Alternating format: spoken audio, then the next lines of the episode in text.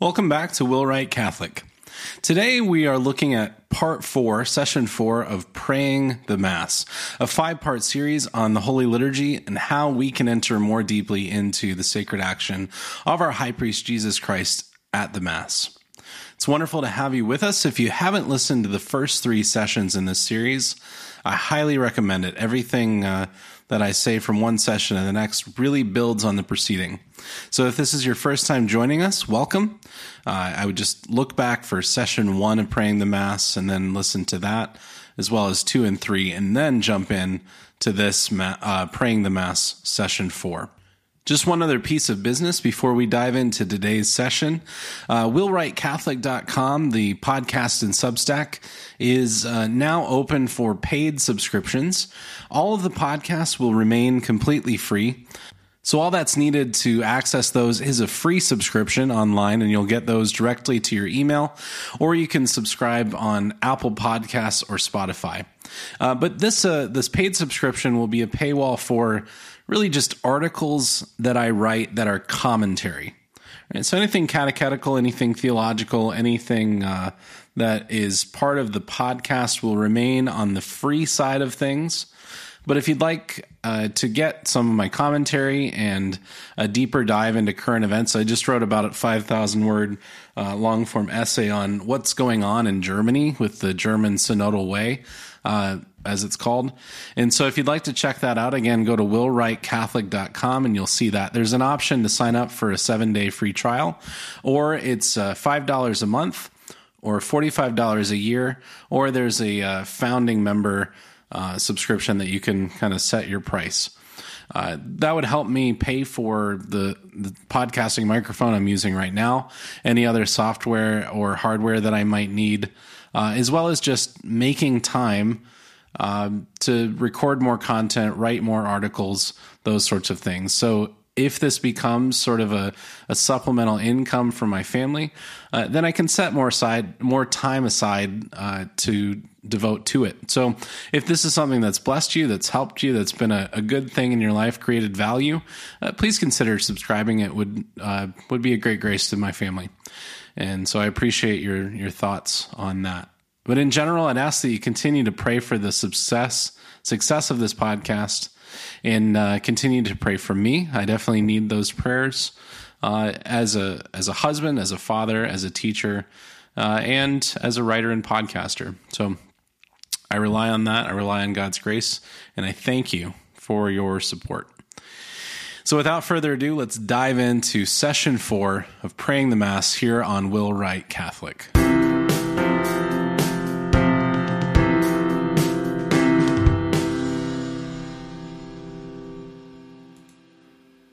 Right, so welcome back to session four of Praying the Mass.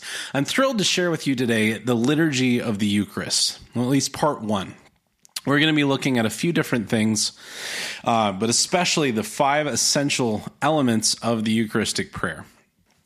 So, getting us back into context with the prayers of the faithful now completed, the offertory begins with the presentation of the gifts. And, and there's two words being used, right? Gifts and offerings.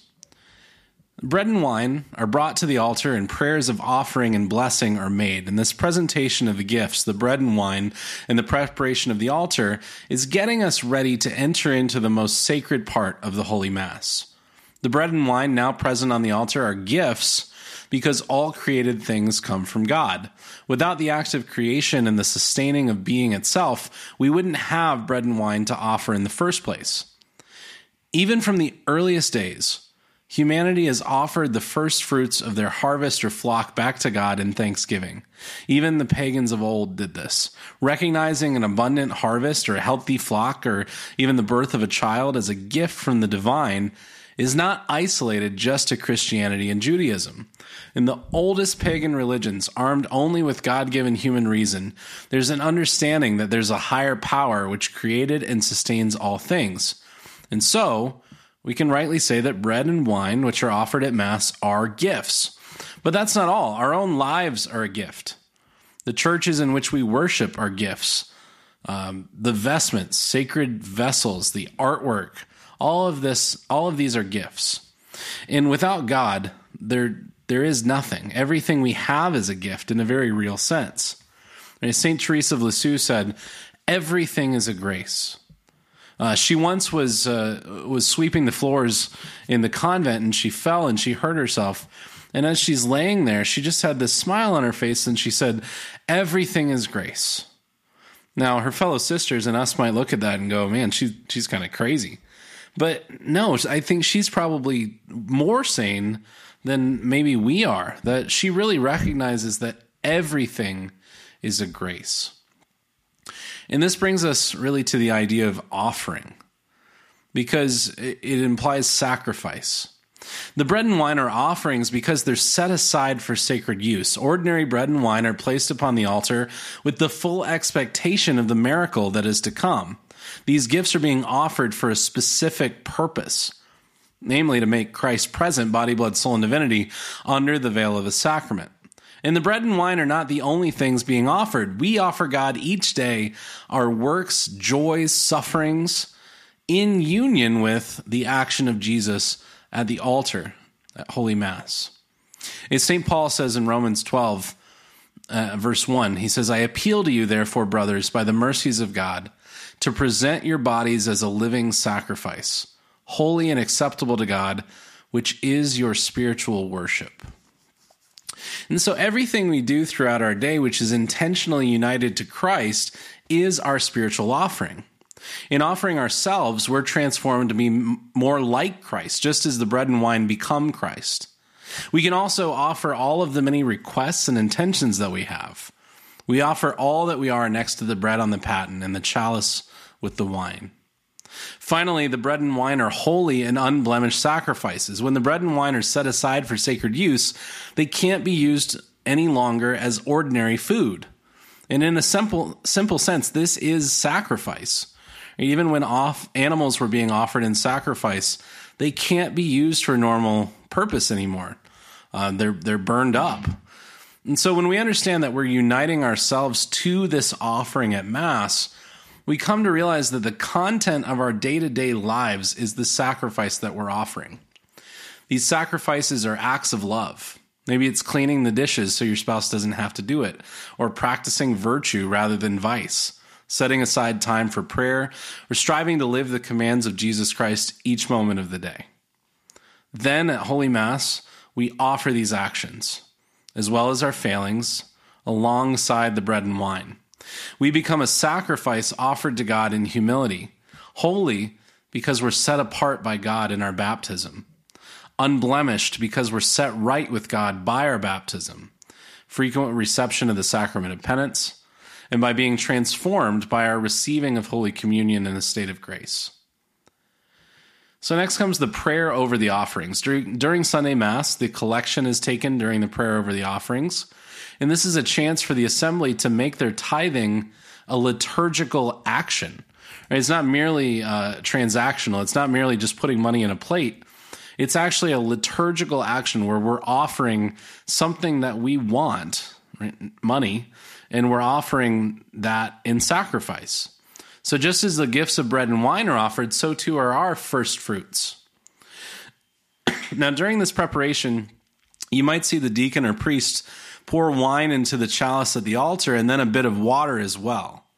And they're also quietly saying one of the, the secret prayers of the Mass. Now, these aren't secret like we can't know what they are. They're secret just in, uh, it's a Latin term, secretum, which just means quiet, right? So just silent.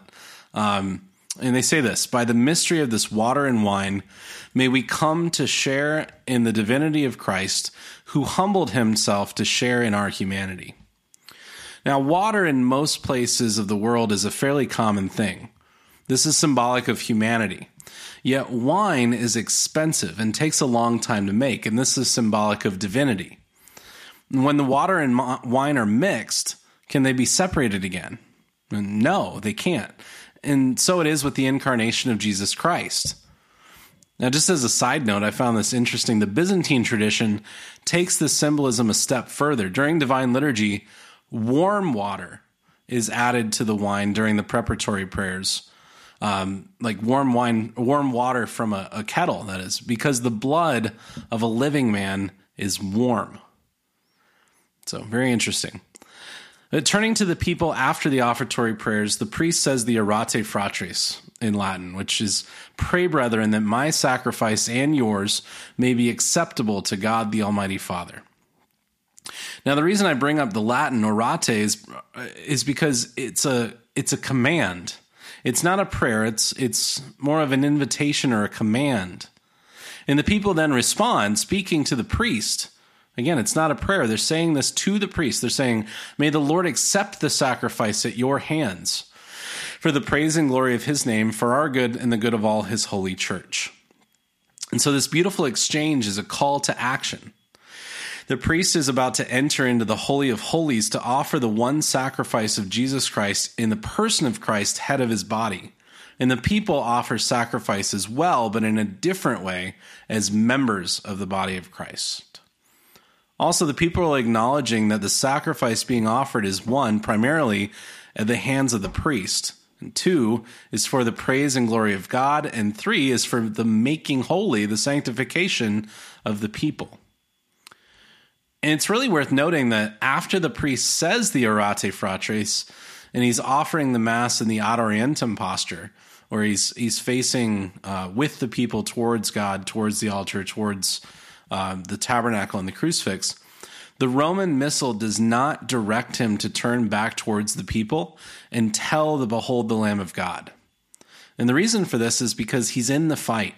His attention and ours should then be entirely fixed upon entering into the sacred action of the one sacrifice of Jesus Christ presented once more outside of space and time. Really, it, the fabric of space and time are folded in upon themselves, and we become present in those sacred moments so long ago by the power of God. Attention entirely fixed upon the task at hand, the priest begins the Eucharistic prayer by saying, Dominus vobiscum, the Lord be with you. And the people respond, Et cum spiritu tuo, and with your spirit. And this small exchange isn't really a greeting. The priest is acknowledging that in our baptism, we are members of the body of Christ. And as members of the body of Christ, we offer ourselves in union with the sacrifice of Jesus Christ. And we say, and with your spirit, because we're acknowledging that by the power of the Holy Spirit in his ordination, the priest is acting in the person of Christ, the head of his body. We're not speaking of your spirit as the priest's human spirit. We're acknowledging his priestly spirit in Christ in the power of the Holy Spirit. And next, the priest says, Sursum corda, or lift up your hearts. And the people respond, Habemus ad Dominum, or we lift them up to the Lord. Literally in Latin, this response means something like, we hold towards the Lord. And this means we're lifting our hearts now, or we already have been lifting them up and will continue to do so. And God, ever patient, is giving us another chance to clue in to the miracle in front of us before we charge into the breach in the battle of prayer. And then the priest says, Gratias agamus Domino Deo nostro, or let us give thanks to the Lord our God. And the people re- acclaim, Dignum et justum est, it is right and just. See, it's right for us to give thanks to God because that's why human beings were ultimately created. We were made to worship God. And it's just because God alone deserves glory and praise. This ancient dialogue of the preface dialogue begins the Eucharistic prayer. It reminds us of who we are as priests and people, head and members of the body of Christ, as we talked so much about uh, last session in session three of this uh, course. And it reminds us of our active internal role in entering into the sacrifice of the Mass. It reminds us of the glory due to God and our role in offering Him praise. So, the first essential part of the Eucharistic prayer, I said we'd mention five. Well, the first one is the preface for the day, which is then offered by the priest. And these prefaces change depending on the season of the church liturgical year and the feast solemnity, or memorial that's being celebrated. Directly following the preface and just before the beginning of the Eucharistic prayer comes the Sanctus, the Holy, Holy, Holy.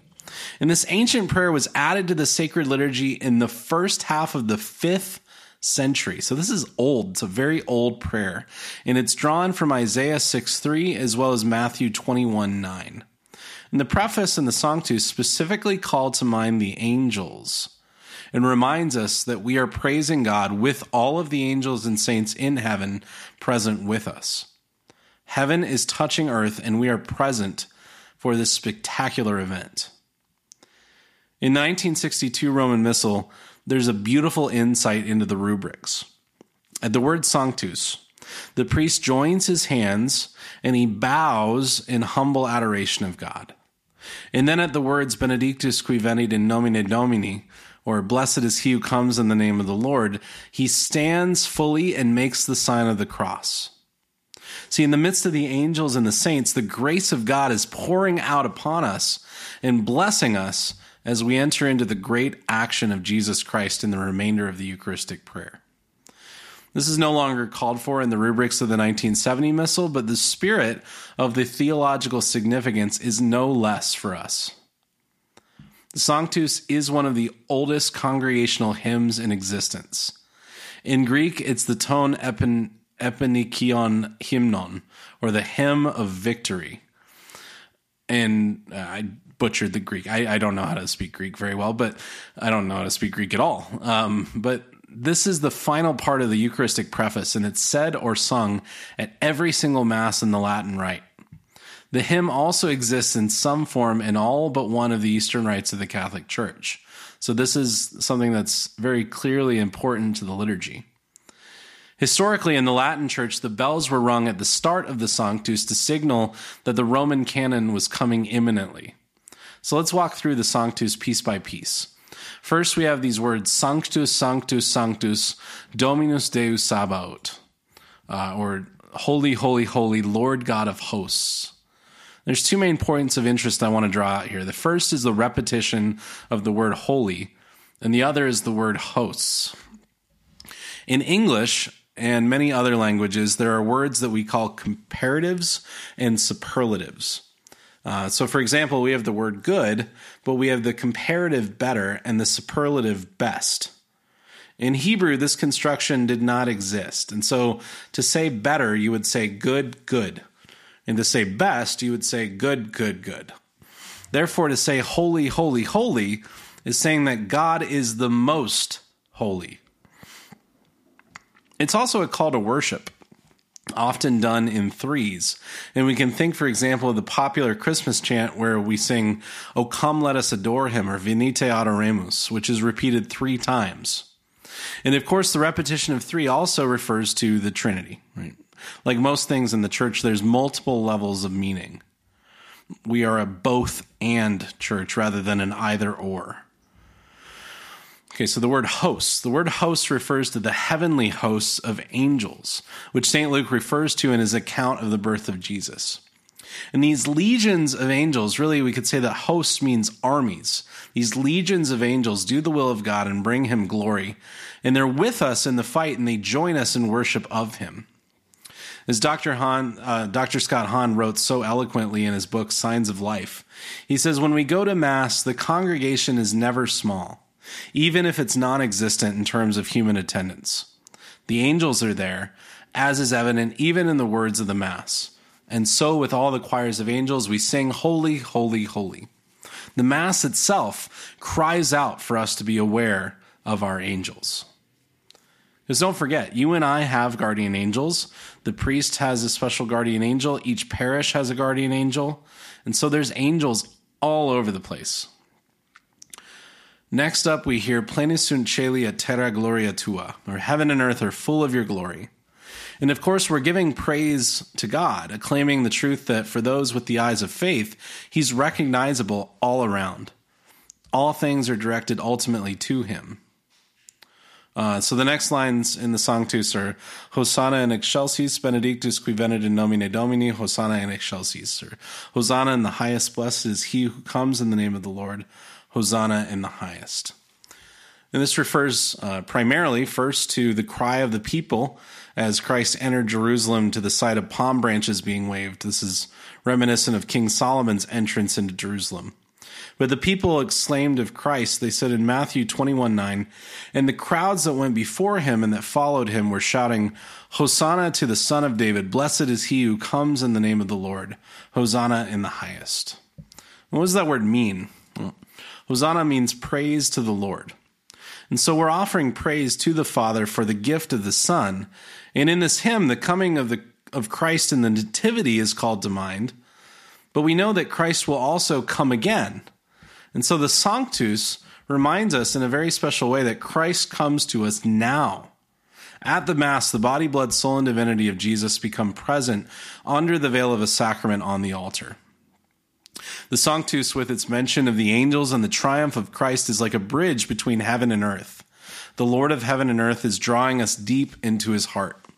The eternal self offering of the Son to the Father and the Spirit is veiled before us by signs and symbols, but there's no doubt that the holy sacrifice of the Mass, especially in the Eucharistic prayer, is a foretaste of heaven. Now, there's a there's currently a few different options for the Eucharistic prayer, properly speaking. However, they they all contain two more essential parts: the epiclesis and the institution narrative. Epiclesis is a Greek word. It uh, the Latin equivalent would be invocatio, which in, is a cognate in English. It's invocation, right? and and what's being invoked? Well, the epiclesis is the calling down of the Holy Spirit upon the gifts of bread and wine that they may become the body, blood, soul, and divinity of Jesus Christ. Every Western and Eastern liturgy contains this essential prayer. The institution narrative is the full narrative of the Last Supper in which Christ instituted the Eucharist as the new covenant, including the words of consecration This is my body, this is my blood. Now, in the Catholic Church, there's always been an understanding that this invocation of the Holy Spirit was essential, along with the words of consecration. And we may be tempted to ask exactly when does the bread and wine actually become Jesus' body and blood? Is it at the epiclesis or is it at the institution narrative? And this has been a source of tension through the history of discussions between East and West in the church. But the important thing for us to recognize is the essential nature of both.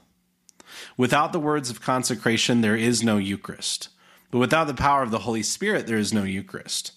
And this is absolutely not to say that the Holy Spirit sort of waits for the priest to call on him. The entire Holy Mass is the prayer and working of Almighty God, Father, Son, and Holy Spirit. But God has designed that his creatures should cooperate with his sacred action. Therefore, the invocation of the Holy Spirit and the words of consecration of the Son are both to the glory of the Father and the making holy of the people, which hopefully we will remember at this point are the two main ends of the holy sacrifice of the Mass. We take our cue of the importance of both elements, the institution narrative and the epiclesis, from the posture of the people at the Holy Mass. Following the preface and the Sanctus, the people kneel. In the Latin Rite, uh, the posture of kneeling is twofold humility and adoration. We kneel in humble adoration because God is sending His Holy Spirit in power to consecrate the bread and the wine to become the most holy Eucharist at the hands of the priest. We're humble because we understand who God is and who we are in relationship to Him. And we adore Him because it is right and just especially given the miracle that's taken place taking place in front of us. Now, during the epiclesis, the priest's posture changes as well. He extends his hands, palms facing down, over the gifts of bread and wine to show the calling down of the Holy Spirit. And the bells are also rung at this time to draw our senses' attention to what's happening.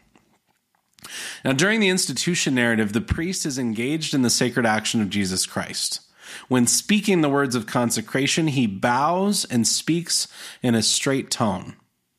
And this is to show that the words are not his own, rather, that Jesus Christ is speaking through him at that moment. See, back in ancient times, a messenger would visit a foreign king and speak the words of his own master.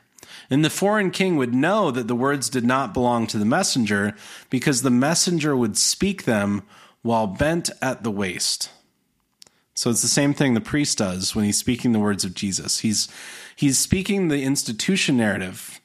He's saying the uh, the story. He's saying, you know, on the night before he was to suffer, he took bread in his holy and venerable hands, and with eyes raised to heaven to you, O God, as Almighty Father, he's offering this prayer to the Father in the Son through the Spirit. But when he gets to the words of consecration, he bows and he speaks in this monotone the words of Jesus Christ. It's Jesus speaking through him in a very real sense. And then, once the Eucharist is present, the priest genuflects before the King of Kings, now present on the altar. And here, in the climax of the Mass, the bells are rung three times, as if to say, Holy, holy, holy. As I mentioned earlier, in Hebrew, there's no grammatical comparatives and superlatives. So to say holier, you would say holy, holy, and to say holiest, you'd say holy, holy, holy. Which brings us to the fourth essential part of the Eucharistic prayer, which is anamnesis. If you'll remember from last week, I talked about liturgical actualization. It's a really important concept that that time and space are are something that's relative to us, right? God is not in time and space. And so for him, everything is happening in the eternal moment. And so by the power of God in the Holy Mass, time and space sort of fold in over upon themselves and we become present in those sacred moments in in historical events and this is anamnesis this greek word so during the institution narrative the bread and wine are consecrated separately first the bread then the wine and they become the body and blood of jesus the result of separating blood from a body is what well it's death. And so, in this way, the institution narrative makes present the passion and death of Jesus, not uh, not to die again, but it becomes present again. Is this just a metaphor? Is it symbolic? Well, no, far from being merely a symbol, this means the Holy Cross is made present to us in the here and now outside of time by the power of God. Rather, we could say that we're transported to the foot of the Holy Cross where the Son of God shed his blood and life for our sake. And when we begin to see with the eyes of faith that this is a reality and not merely symbolic, we begin to understand anamnesis. Anamnesis in Greek literally means bring to mind. We could also translate it as deliberate recollection. But anamnesis is not, uh, in the context of the liturgy, is more than just a memory or calling to the mind in some ab- abstract way. Through the power of the Holy Spirit and the mediation of Jesus Christ, our high priest, the one sacrifice becomes present once again in an unbloody manner. The word anamnesis is what Jesus says, literally in Greek, in the gospel, in the words of consecration, when he says, Do this in remembrance of me. Do this in anamnesis of me. And of course, it's not our remembering. It's not. Uh, it's not a human mem- memory that is prone to misremembering and limited perspective. This is an action of Almighty God who sees everything at once perfectly, clearly. And so the anamnesis makes present the sacred action of Jesus Christ to our senses through external signs and symbols. It's a reminder on the surface level, but if we push past the veil, God allows us to see and to receive the full power of his saving mysteries, which were so powerful that they can't be contained in a single moment of history. The cross was 2,000 years ago, but it comes present once again at every single Mass. What we see as signs and symbols are made truly present to us in reality. And I'm going to talk about this more next week, but of course, after the Eucharistic prayer, the priest puts a piece of the sacred host into the sacred chalice in the fraction rite. In, in this action, anamnesis makes the reunion of the blood and body of Christ, the resurrection, present to us once more. He who died will not die again. The whole Christ is risen. And this is why the faithful receive the full risen Christ in his body, blood, soul, and divinity in every particle of the host or every drop from the chalice. And this brings us to the fifth main essential part of the Eucharistic prayer, which is the intercessions. Intercession means to intervene on behalf of another. From the outset, it should be clear that the Eucharistic prayer must essentially be intercessory because it makes present the saving mysteries of Jesus Christ, who suffered, died, and rose to redeem all mankind. Doesn't mean that all mankind will accept that gift, but he did die for all. He made atonement for all. St. Paul says to St. Timothy in 1 Timothy 2 5, For there is one God, and there is one mediator between God and men, the man Christ Jesus. Jesus Christ is our mediator. He is the Pontifex Maximus, to use uh, an ancient Roman term, the greatest bridge maker. He stands in the gap between mankind and the Father, a gap which was caused by Adam's first sin and perpetuated by every personal sin of every sinner, including you and I. And he is the only way to the Father. He is the way, the truth, and the life. He is the bridge. And so in the Eucharistic prayer, we see this reality take form, especially with the intercessions. The sacred liturgy is a priestly action. It's a prayer of our high priest Jesus Christ, active in a special way through the instruments of the ordained minister and the baptized faithful as head and members.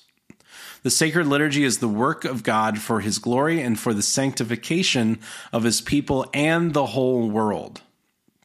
And so we pray for the whole world. As the Eucharistic prayer begins, the priest asks in confidence of Jesus Christ for what we need in and through him. The priest asks for the gifts of bread and wine and the personal intentions and sacrifices of those gathered to be accepted and blessed by God. And so, in this way, our own personal sacrifices and intentions, as imperfect as they are, are being perfectly offered to the Father in the Son and through the Holy Spirit. Jesus Christ, the Son of God, is interceding for us to the Father. He intercedes for the whole world, beginning with the church. We ask that God may give the church peace, guidance, union, and governance throughout the whole world. Then we offer intercessory prayer for the Pope and for our local bishop. And in the first Eucharistic prayer, there are prayers of intercession for, quote, all those who, holding to the truth, hand on the Catholic and Apostolic faith. And so this means, firstly, the whole college of bishops who are successors of the apostles, but it also means all those throughout the entire church because the church exists in order to evangelize. She exists in order to bring glory to God and full abundant life to all men and women. Right, as Jesus says in John 10:10, 10, 10, the thief comes only to lie and steal and to destroy. I came that you might have life and have it abundantly. And this happens by fidelity to the Catholic and Apostolic faith, which must be handed on without change or lessening or watering down. And we shouldn't forget the saints as well. Since it's been established by the church that we have recourse to the saints to the glory of God, then we ought to exercise it. We've previously discussed the one perfect sacrifice of Jesus Christ. Right? On the cross, Jesus Christ earned superabundant merit, to use the phrase of the church. His perfect eternal sacrifice was sufficient to redeem all of mankind. Because he's God, he can offer a perfect sacrifice. But God has given us the ability to unite our own actions with His perfect action. This is what St. Paul was getting at when he said, We make up what is lacking in the sufferings of Christ. The merits of those who have come before us, the saints, are united to the cross of Jesus Christ. Their cooperation with God's grace is what allowed them to accept the invitation to eternal life. Because no human action is done in isolation. Our actions have consequences and they affect other people. Therefore, our good actions, our good works, create a ripple effect that positively affect the souls of others. And when applied to the cross of Jesus Christ, these good works share in the superabundant merit of Jesus Christ. This is the essence of what Catholics mean when they say, offer it up. And it's not only the past merits and prayers of the saints, that have efficacious power in God's grace. The saints alive in heaven pray for the good of those still below on earth. The souls in purgatory pray for those on earth. The church investigates alleged miracles wrought by God's grace through the intercession of a specific person, and if the miracle is found to be legitimate, then it confirms that the person is in heaven. This is part of the official canonization process of the church. But there's also saints who are not named maybe our friends and family who have died and who are in God's grace in heaven. So, by the merits and prayers of the saints, we are defended from temptation and evil. See, the genius of the saints is found in their fidelity to and love of God. The example of their lives and the fervor of their preaching is a testament to God's goodness and an acclamation of his glory. Even in the midst of suffering, which is sure to come to all of us, we can claim the joy of Jesus Christ. Even if we feel utterly alone, we know that we never are alone. As the author of Hebrews writes in Hebrews 12:1, Therefore, since we are surrounded by so great a cloud of witnesses, let us also lay aside every weight and sin which clings so closely. And let us run with endurance the race that is set before us, looking to Jesus, the founder and perfecter of our faith, who for the joy that was set before him endured the cross, despising the shame, and is seated at the right hand of the throne of God. Just as another note on intercessions, uh, Pope Benedict in his work Spe Salvi on on the hope of salvation writes this beautiful line that says it's never too late nor is it ever in vain to reach out to the soul of another. Uh, it's just a beautiful line and it shows us that we ought to pray for one another even if we think it's too late. Pray anyway.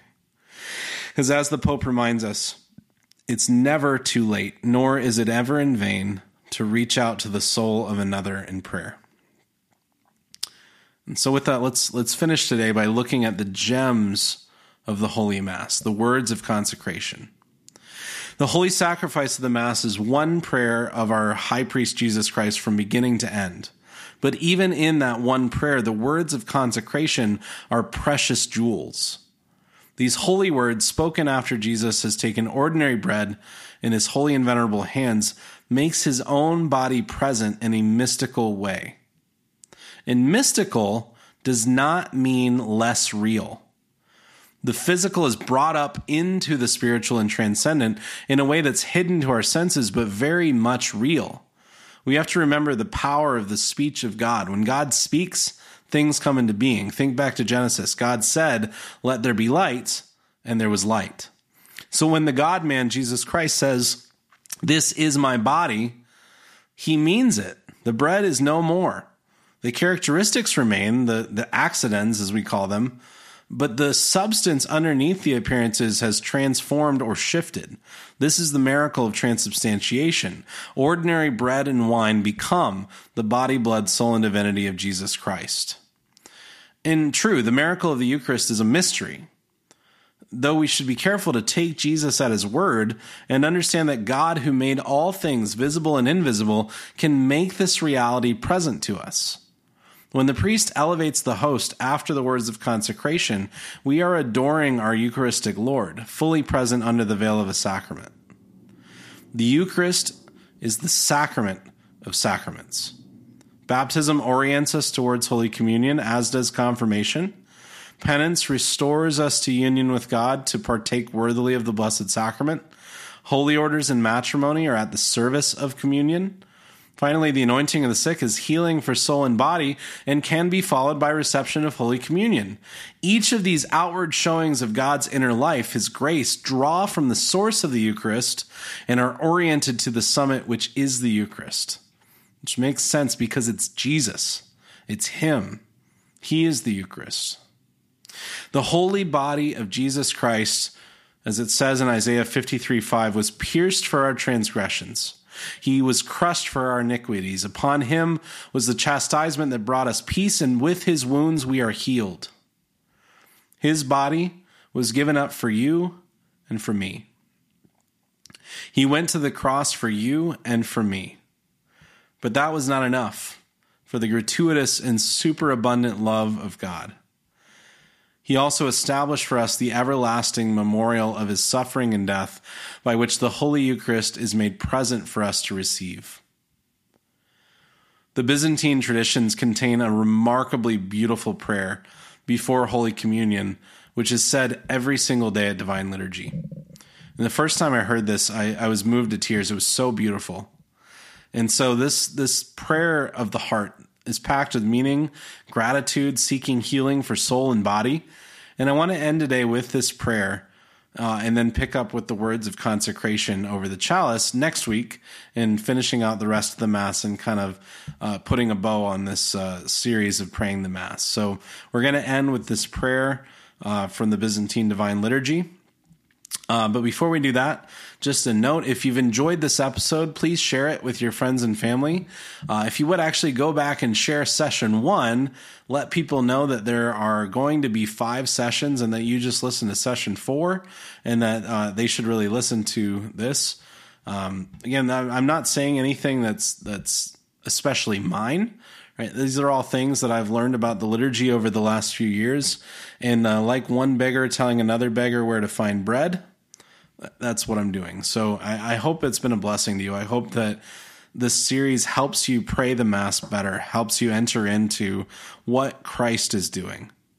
Right? Because remember, the Mass is the self offering of the Son to the Father in the Spirit, in which we are invited to take part. And if, if for some, uh, in some small way, what I presented here has helped you see that more clearly, then, then praise God because there's nothing better than the Mass. It's the most important thing we do every week, if not every day. And it's for the good of the whole world. Uh, the the world would sooner would sooner uh, exist without the sun than without the Holy Mass, as Saint Padre Pio said.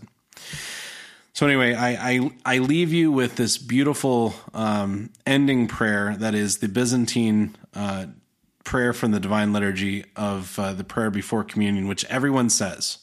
Uh, very, very beautiful. In the name of the Father, and of the Son, and of the Holy Spirit. Amen. O Lord, I believe and profess that you are truly Christ, the Son of the living God, who came into the world to save sinners, of whom I am the first. Accept me as a partaker of your mystical supper, O Son of God for I will not reveal your mystery to your enemies, nor will I give you a kiss as did Judas. But like the thief, I confess to you. Remember me, O Lord, when you shall come into your kingdom. Remember me, O Master, when you shall come into your kingdom. Remember me, O Holy One, when you shall come into your kingdom. May the partaking of your holy mysteries, O Lord, be not for my judgment or condemnation, but for the healing of my soul and body. O Lord, I also believe and profess that this which I am about to receive is truly your most precious body and your life giving blood, which I pray make me worthy to receive for the remission of all of my sins and for life everlasting. Amen.